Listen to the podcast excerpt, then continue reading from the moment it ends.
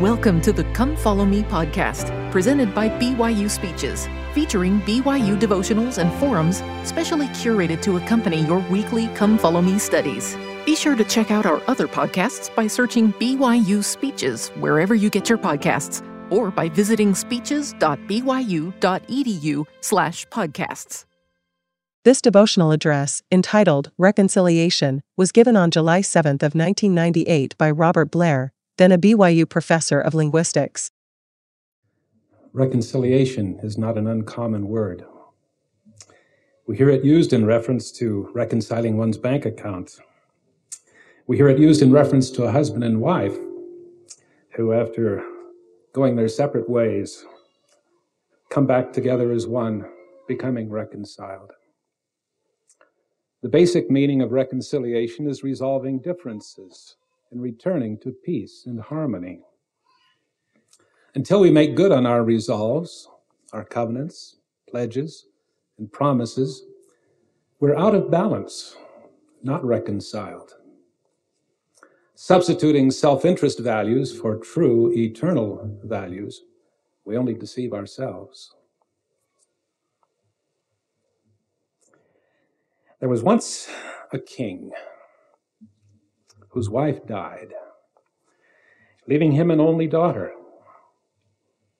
The king's name was Midas. His daughter was sweet and loving, and Midas loved her very much.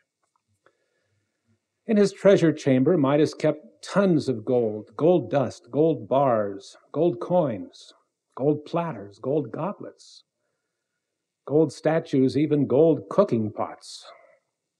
Every day he would go down into his treasure chamber, locking the door behind him, and there he would play with his riches, gloating in the power and influence he thought these would bring him. For hours he would sit on the floor and count his money. He would toss it into the air and laugh as it rained gold on his head. He would wallow in the gold dust. He would dance on it. Except for my daughter, my little Marigold, it is gold that is my treasure. Marigold's beauty, like that of a flower, will fade. Only gold is forever beautiful. How I love to touch it. If I can only get enough gold, I'll be happy forever. One day, as he was gloating over his treasure, he suddenly became aware there was someone standing beside him. It was an immortal visitor come down from heaven. Midas, you have a lot of gold, I see. Oh, it's not so much. Really, it's only a little. You're not satisfied then? No, I want more, much more. How much more would it take to satisfy you? Oh, I wish I could create gold by the touch of my hand. Are you sure that with such power, you would then be satisfied? Of course, nothing else in the world would bring me such happiness. And are you sure you would never regret it if everything you touched with your hand turned to gold? Never. The temptation would not be more than you could handle. Believe me, I could handle it. Then it shall be as you wish. From tomorrow at sunrise, whatever your hand touches, it will turn immediately to gold. The next morning, Midas began to experiment with his marvelous new power. Just as the immortal visitor had promised, everything he touched turned to gold. He took a walk in his flower garden, touching the flowers one by one to test his magic gift. Sure enough, no sooner did he touch a flower than it turned to gold.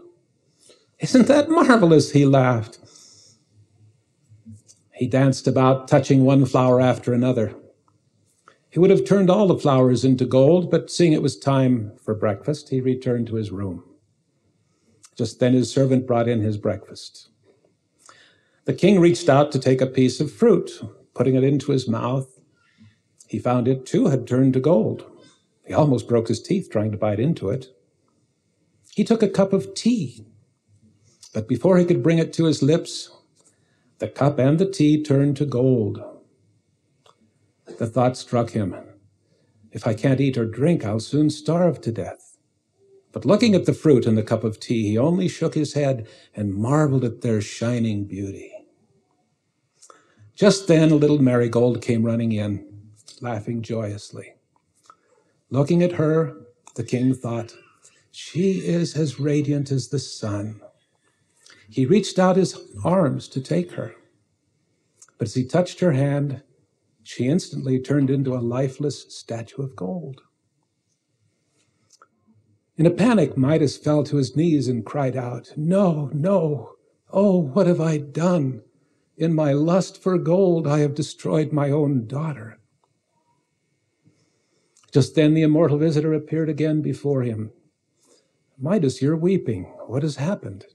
"Oh, immortal visitor, I am of all men most miserable. Is it that I did not keep the promise I made you?" "No, you granted me my wish. Whatever I touch turns to gold. You told me that power would bring you happiness. But now you tell me you're of all men most miserable. How can this be?" "Oh, I didn't realize how evil my selfish wish was. My lust for gold has robbed me forever of happiness." "But Midas, is not gold the most beautiful thing in all the world?" "I detest the very sight of it." "Tell me, is not gold the most valuable thing in all the world?" "Tell me wherein gold has its value." "Well, surely it's more valuable than a cup of tea, is it not?" "No, a cup of tea is of more worth than all the gold I possess." "Surely gold is more valuable than a piece of fruit, do you not agree?" "No, a piece of fruit is of more worth than all the gold I possess." "Is gold not more valuable than a daughter's love?" "Oh, immortal stranger, you don't understand. I have come to see that the common things of life, our children, our friends, even the ordinary things we see and touch every day, these are our real treasures." Seeing that the king's sorrow was genuine, the immortal visitor took pity on him and said, "Would you have me remove the power I gave you and let you restore your daughter's life?" "Oh, noble stranger, do this and I will give you all my gold." "Then, Midas, go and wash your hands in the river and bring back a pail of water. With the water from the river, sprinkle whatever you have touched, and it will at once return to its normal state. Then use your gold to help your people." King Midas took a pail and ran to the river, washed his hands, and ran back to his palace with the pail of water. He splashed water on the gold statue of his daughter, and she was restored at once to life. Then he fell to his knees, took his daughter in his arms and sobbed, "Oh, Marigold, forgive me. God, forgive me." Among the scriptures that have profoundly moved me since I first read it in my youth is one given by the Lord to Joseph Smith in these words: "Lift up the hands that hang down and strengthen the feeble knees." Truly, Joseph's life was characterized by extraordinary charity, lifting up hands that hung down and strengthening feeble knees. William W. Phelps, a member of the First Presidency and Joseph's intimate friend and confidant, left the church and became a traitor to the cause of Zion, an enemy who brought enormous injury, irreparable damage to the saints and to the church. Robbed of peace in the Lord, he wrote a letter to Joseph Smith seeking reconciliation. Here's a part of Joseph's answer. "We have suffered much in consequence of your behavior. The cup of gall, already full enough for mortals to drink, was indeed filled to overflowing when you turned against us. However, the cup has been drunk, the will of our Father has been done, and we are yet alive, for which we thank the Lord. And having been delivered from the hands of wicked men by the mercy of our God, we say it is your privilege to be delivered from the powers of the adversary, to be brought into the liberty of God's dear children. And again, take your stand among the saints of the Most High, and by diligence, humility, and love unfeigned, commend yourself to our God and your God, and to the Church of Jesus Christ, believing your confession to be real and your repentance genuine. I shall be happy once again to give you the right hand of fellowship and rejoice over the returning prodigal. Reconciliation. How marvelous its power, how sweet its blessing.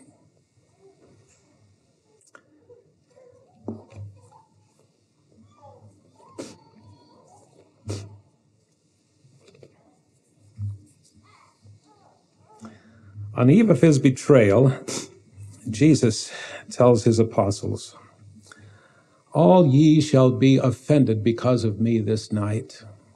Peter says, "Although all shall be offended, yet will not I." Jesus answers prophetically, "Peter, even this night, before the cock crow twice, thou shalt deny me thrice." Peter responds the more vehemently, "If I should die with thee, I will not deny thee in any wise."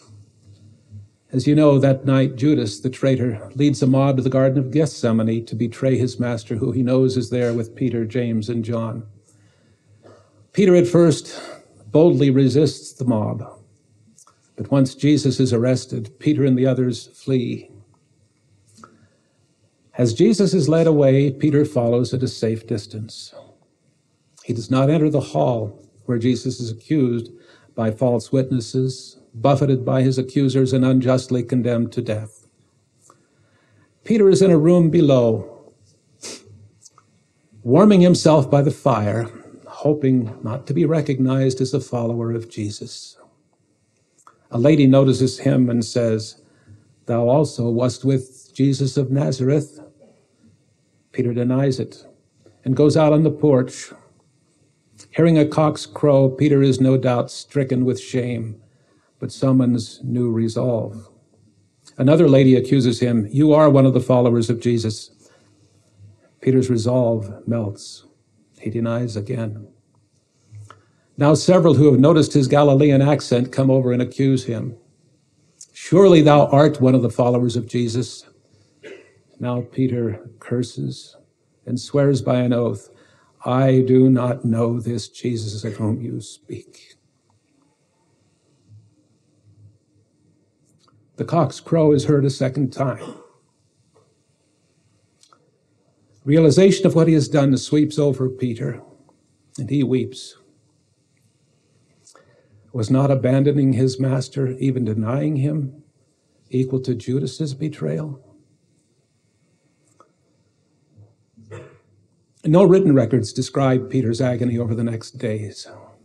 Did he stand by helpless as Jesus bore his cross through the streets to Calvary? Was he there as the Roman soldiers drove nails into his master's hands and feet? Peter's story continues after the resurrection, when the Lord appears to the apostles, and to Peter in particular gives a sacred trust. "Feed my sheep."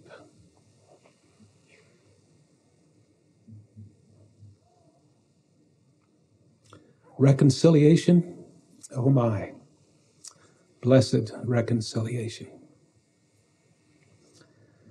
For me, the message of the prodigal son sank deep when my beloved Maya teacher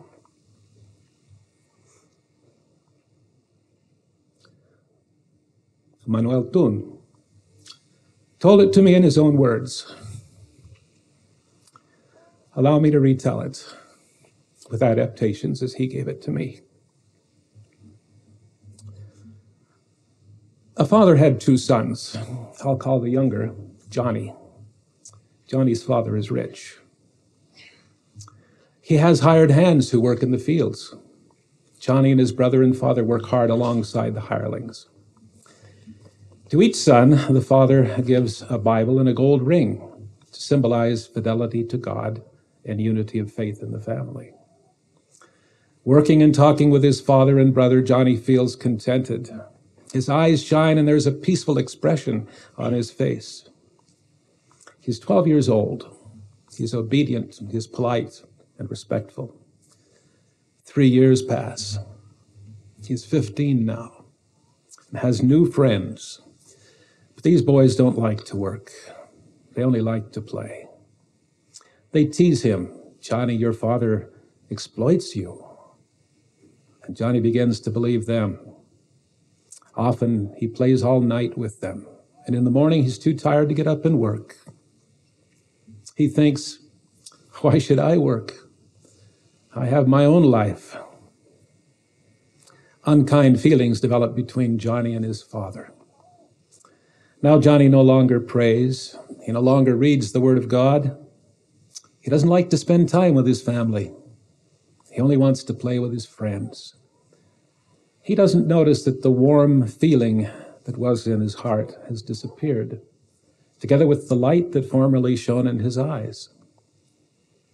One day his friends say to him, your father is rich, why should you work? Let your father's hirelings do the work.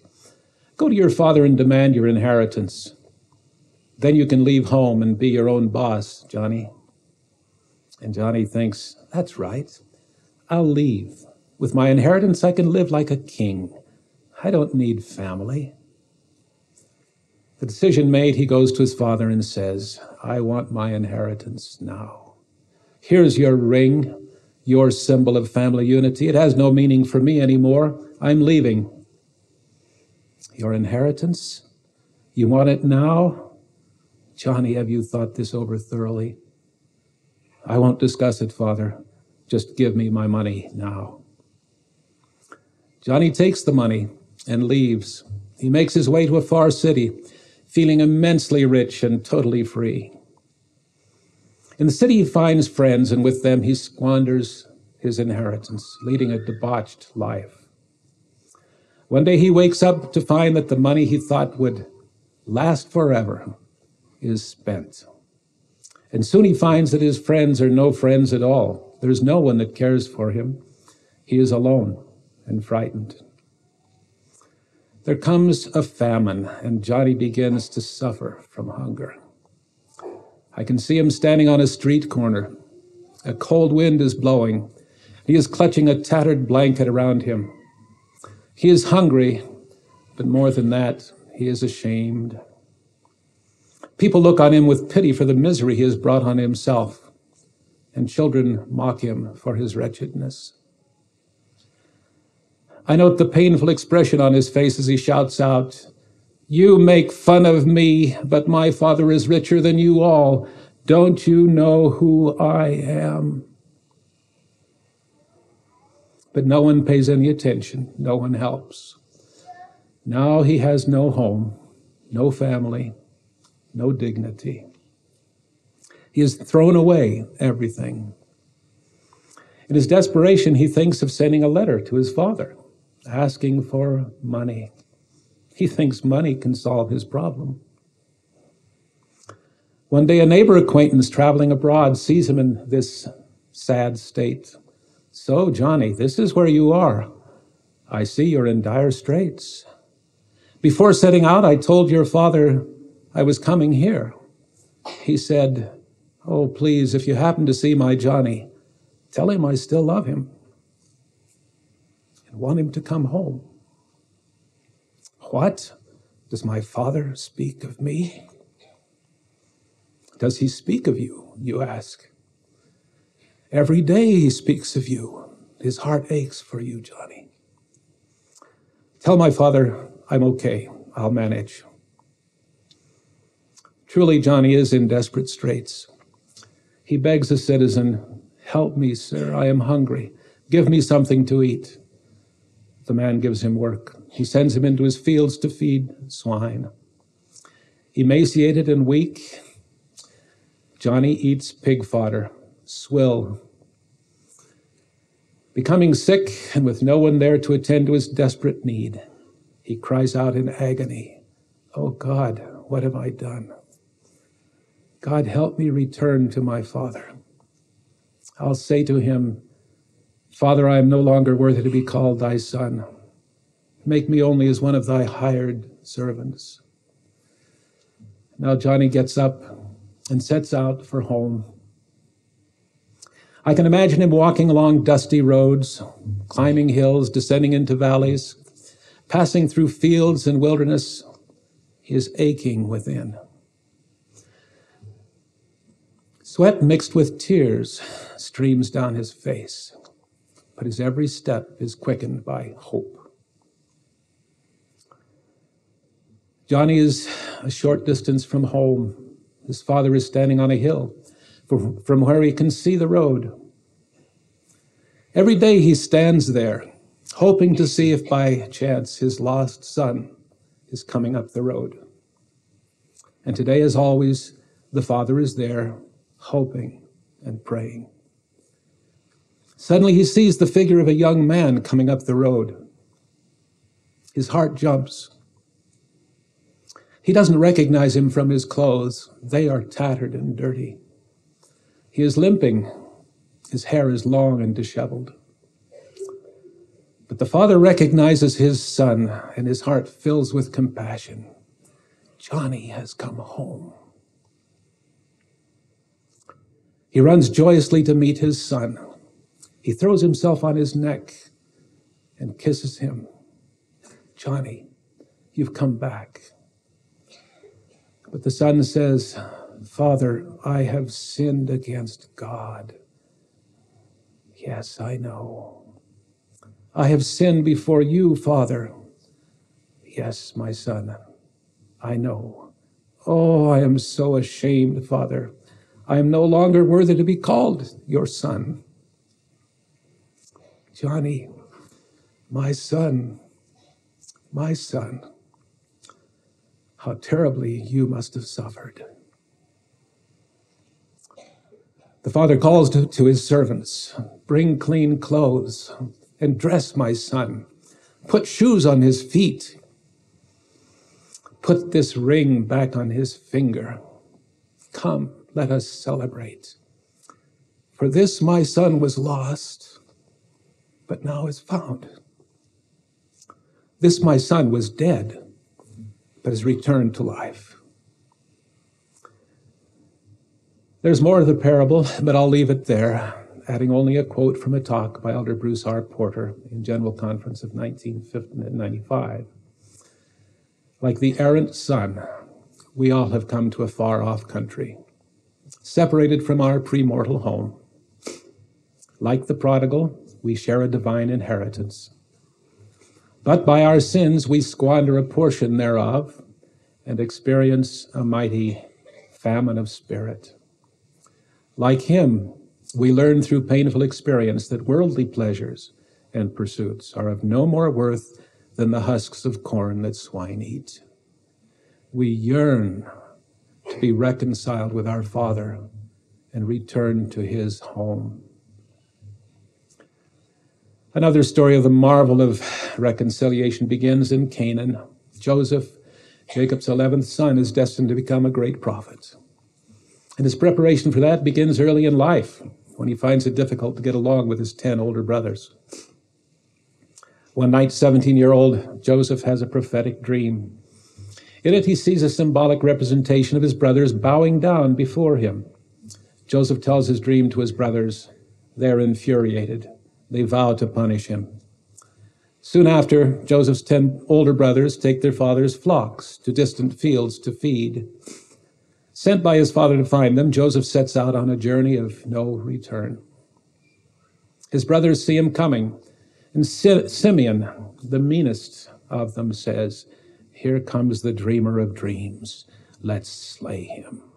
We'll see what will become of his dreams. But Reuben, the eldest, says, let not our hands shed his blood. Let's strip him and cast him into a pit here in the wilderness. Then we will be rid of him. They grab him, strip him, and throw him into a deep pit, intending to leave him there to die. Joseph has no doubts about their murderous intentions. When they sit down to eat at the top of the pit, he cries out in anguish. But so intense is their hatred that their hearts are unmoved by his desperate cries. As they're about to abandon him, they see a camel caravan passing nearby. The fourth brother, Judah, says, "What profit is it if we leave our brother to die in the pit? Let not our hand be upon him, for he is our brother and our flesh. Let us sell him." So they haul the bruised and shaken lad out of the pit and sell him to the caravan merchants for a few pieces of silver. I can see their dark faces as Joseph stands the last time among his brothers. His eyes move searchingly from face to face as he appeals to them. Reuben, Simeon, Levi, Judah. But there's no softening, no mercy. Their faces are resolute, their hearts untouched. They are rid of Joseph forever, or so they think. Little do they realize that this vicious crime against their younger brother will fester in their hearts and rob them of peace. The terrible deed done, the brothers kill a sheep and spatter its blood on Joseph's coat to take to their father as evidence of his death. Then they take oath, never to even speak of their crime again. You know what follows. Joseph is sold as a slave to Egypt, becomes a servant of Potiphar, then is falsely accused and sent to the dungeon where he is doomed to spend many years. In prison, Joseph's prophetic powers are made known when he interprets the strange dreams of two fellow prisoners. Later, the great Pharaoh has troubling dreams that no one can interpret.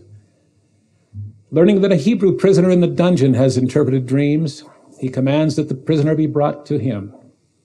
And Pharaoh reveals his dreams to Joseph, and God gives Joseph the interpretation thereof. There shall come 7 years of abundant harvest in all the land of Egypt. Then will come 7 years of drought that will consume the land. Pharaoh sets Joseph as Lord over all the land of Egypt. "According to your word shall my people be ruled," he says. "Only I will be greater than you."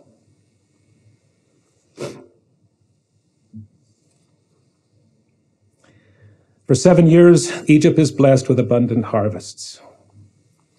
Grain is stored up against the coming drought. In the 8th year, the drought begins, and its suffocating grip begins to be felt in all the land of Egypt.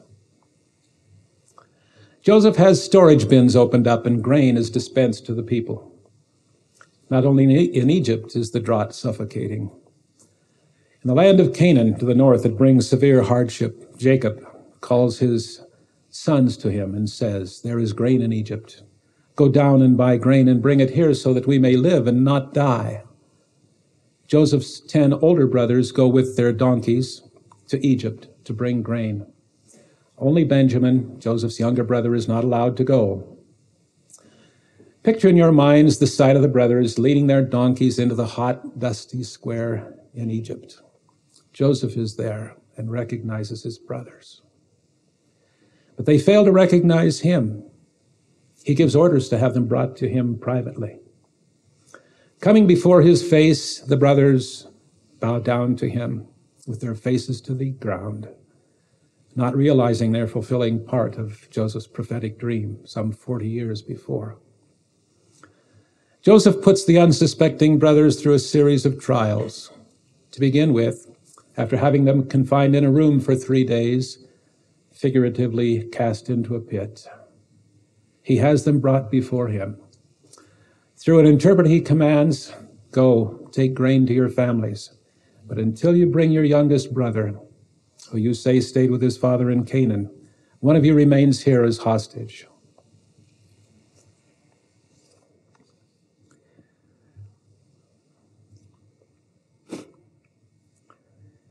Thinking that this great man cannot understand Hebrew, the brothers break their vow of silence.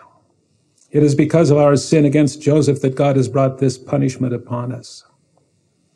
When he called out to us from the pit, we saw the anguish of his soul, but would not listen.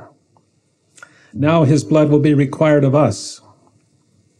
Hearing this, Joseph hurriedly leaves the room to hide his weeping. Returning to Canaan, they are sustained for a time with the grain brought from Egypt. But when the grain is nearly consumed, Jacob calls his sons to him and says, "You must go again to Egypt and buy grain, lest we perish." Judah, his spokesman, he says, "We cannot go without our brother Benjamin. He must go, or we cannot go. For the great man of Egypt said he would not see us again if we did not bring our brother." At last, Jacob consents and sends young Benjamin. As they enter the dusty square, Joseph sees them and sees Benjamin is with them. He commands his servants, "Bring these men to my house. Release their brother locked in confinement and make ready a feast for us all." The startled brothers are ushered to Joseph's own mansion. Simeon is brought out to them, and they are told that the governor invites them to feast with them. When Joseph comes in at lunchtime, his brothers again bow down before him and present him with gifts sent from their father. And Joseph inquires about their father's health and is told that Benjamin is indeed the young son. And Joseph is brought to tears. After the feast, Joseph sends them with their donkeys laden with grain, but instructs his servants to secretly put a silver cup, Joseph's own silver cup, in the sack of the youngest brother. Then, after they leave, he sends guards after them and instructs them to accuse them of having stolen his silver cup. They discover the silver cup, of course, in Benjamin's sack. And despite all the pleading of innocence, there's nothing that they can say.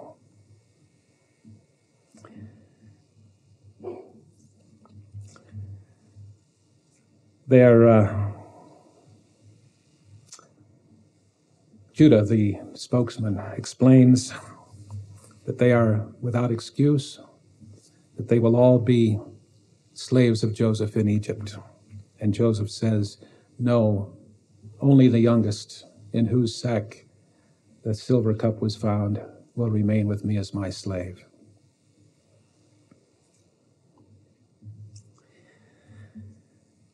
Desperate, Judah speaks, "When we returned to our father, we said we cannot go back to Egypt without our brother. Our father said, 'If you take my last son also from me, you will bring my gray hairs with sorrow down to the grave.' Before setting out on our way here, I said to my father, 'If I do not bring your brother back to you, then shall I personally bear the blame forever. O great one, I beg thee, let me stay in his stead as a slave to my Lord, and let him return to his father.'" Joseph can hold back no longer. "Let everyone leave. I will speak alone with these men. All go out, even the interpreter," leaving Joseph alone with his brothers. Now Joseph stands up from his chair before his brothers to speak, but his words will not come out. His voice bursts forth in weeping. Finally, he gains control over his emotions and addresses his brothers in Hebrew. "Do you not know who I am?" There's a long pause as the brothers look at each other in wonder. "I am Joseph."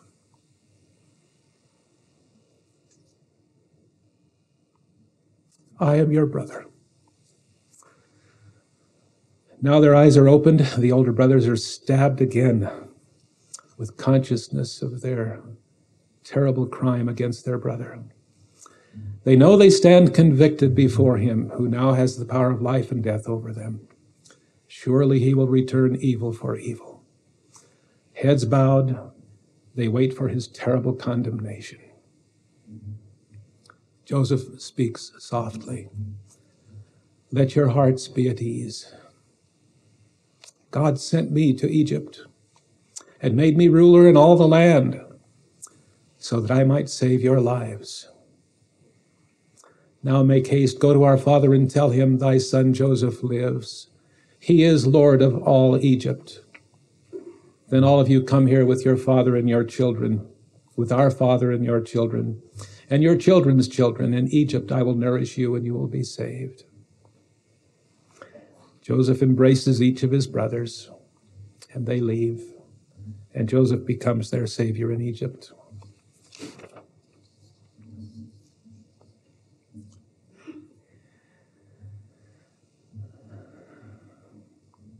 I'll conclude with a story I read years ago that has helped me see how my words can change someone's life.